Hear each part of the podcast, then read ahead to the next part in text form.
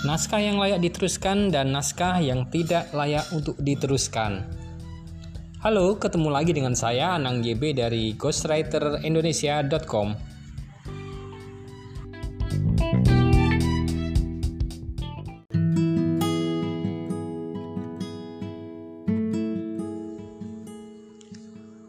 Uh, lebih suka bikin naskah, nulis buku, atau merevisi total sebuah naskah.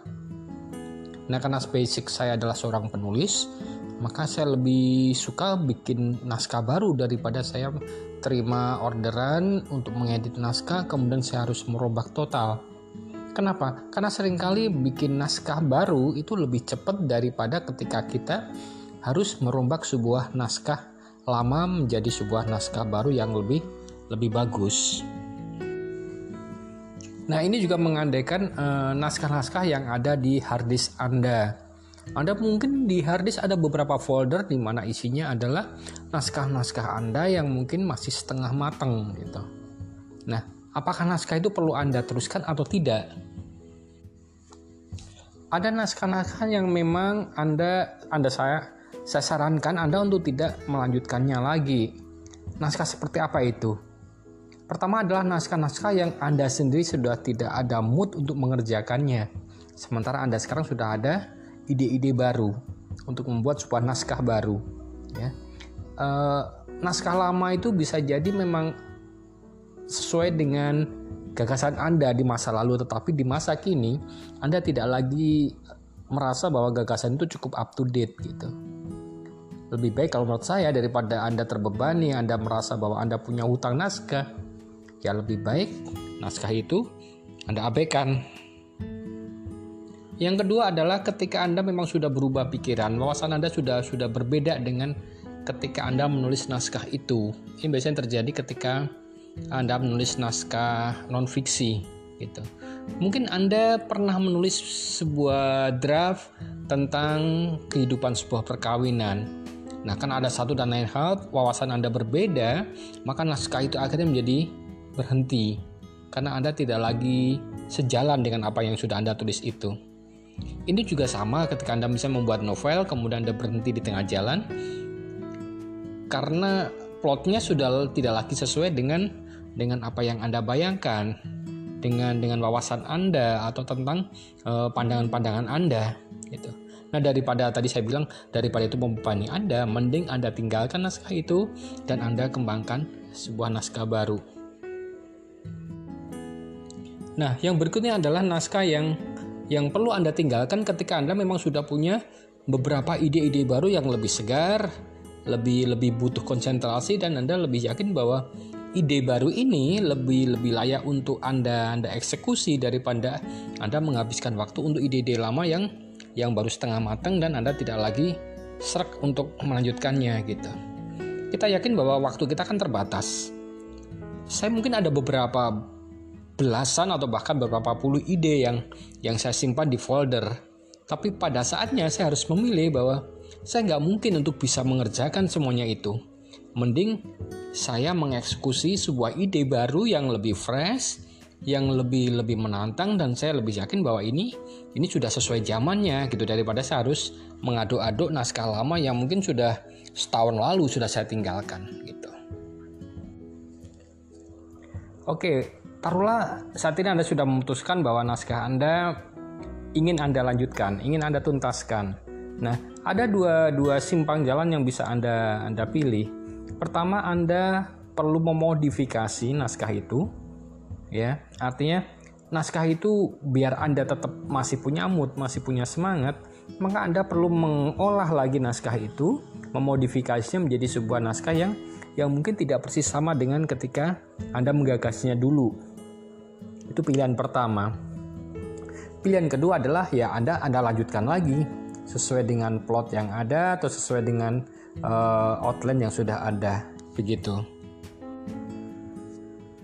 Oke, kita mulai dari mem memodifikasi naskah Anda yang lagi mandek pengerjaannya. Ada beberapa pilihan untuk memodifikasi itu. Yang pertama adalah Anda cek ulang apakah segmen pasarnya akan Anda teruskan sesuai dengan gagasan awal atau Anda perlu mengubah pembaca sasarannya gitu. Mungkin pada awalnya Anda membuat sebuah novel untuk remaja misalnya, novel cinta misalnya. Tapi Anda melihat bahwa naskah itu menjadi tidak greget gitu. Kemudian Anda ingin memasukkan unsur-unsur yang mungkin lebih lebih lebih dalam lagi dengan konflik yang lebih dalam lagi, lebih lebih panas lagi, maka Anda bisa memodifikasi segmen pasarnya menjadi metropop. Jadi agak dewasa lagi, lebih lebih dewasa lagi usianya gitu. Mungkin dengan cara itu Anda akan lebih fresh, Anda lebih lebih punya kemungkinan untuk mengembangkan cerita itu menjadi lebih lebih dalam lagi gitu konfliknya mungkin lebih lebih pas lagi ini disesuaikan dengan mungkin usia anda sendiri gitu ya atau segmen pasar kalau misalnya itu buku buku non fiksi semula anda membuat buku uh, entrepreneur untuk untuk semua kalangan. Tapi anda melihat bahwa trennya sudah banyak buku serupa. Ketika Anda tinggalkan ternyata banyak buku-buku dengan tema dengan judul yang yang mirip-mirip dengan yang Anda buat gitu. Lantas Anda bisa memodifikasi itu, misalnya Anda buat khusus untuk uh, para ibu-ibu misalnya atau untuk remaja putri atau malah justru untuk para mahasiswa gitu. Jadi Anda bisa memodifikasi segmen pasar itu dengan dengan memodifikasi ini Anda menjadi lebih lebih punya semangat baru karena ada tantangan baru kemudian Anda punya pengembang uh, punya kemungkinan kemungkinan baru untuk mengembangkan naskah itu. Pilihan berikutnya adalah memodifikasi dengan mengubah format naskah gitu. Ada satu kisah di mana seorang teman saya menulis uh, buku non fiksi, buku uh, pengembangan diri, itu udah selesai tapi kemudian juga dia merasa bahwa buku itu kurang greget lagi gitu. Emosinya nggak dapet gitu. Ya non fiksi pun kadang kadang harus ada emosinya juga gitu. Kemudian dia ketemu dengan penerbit dan oleh si penerbit disarankan format naskahnya dirombak total. Kebetulan pas saat itu lagi ngetren buku-buku model monolog gitu ya model monolog seperti buku-bukunya NKCTHI ya nanti kita cerita tentang hari ini gitu. Jadi buku yang semula buku non fiksi format biasa kemudian diformat ulang menjadi sebuah buku gabungan antara gambar dan narasi gitu. Bukunya menjadi full color, menjadi hardcover gitu. Dan itu menjadi lebih menarik gitu, lebih menantang juga buat Anda yang yang memang ide kreatifnya kemarin sudah kering gitu ketika anda nulis dan dan dan anda tidak yakin bahwa itu akan bersaing dengan buku yang lain. Maka mengubah format naskah menjadi sebuah tantangan tersendiri dan itu bisa membangkitkan adrenalin anda untuk untuk membuat sebuah naskah baru yang yang lebih menarik lagi gitu. Nah berikutnya memodifikasi naskah juga bisa dilakukan dengan cara menambah menambah konten di dalam dalam naskah itu. Jadi Ketika Anda baca ulang atau ketika Anda minta teman untuk membaca, Anda mendapatkan bahwa buku ini kayaknya belum belum tuntas atau belum dalam. Maka Anda bisa menambahkan beberapa bab-bab baru atau topik-topik baru di dalam buku Anda gitu.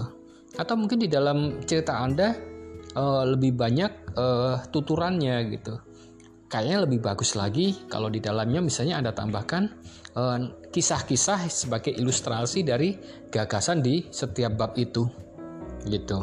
Jadi Anda bisa menambahkan bab baru sesuai dengan apa yang Anda temukan ketika proses itu uh, Anda mulai lagi pada saat naskah itu sudah sudah mandek sekian lama gitu.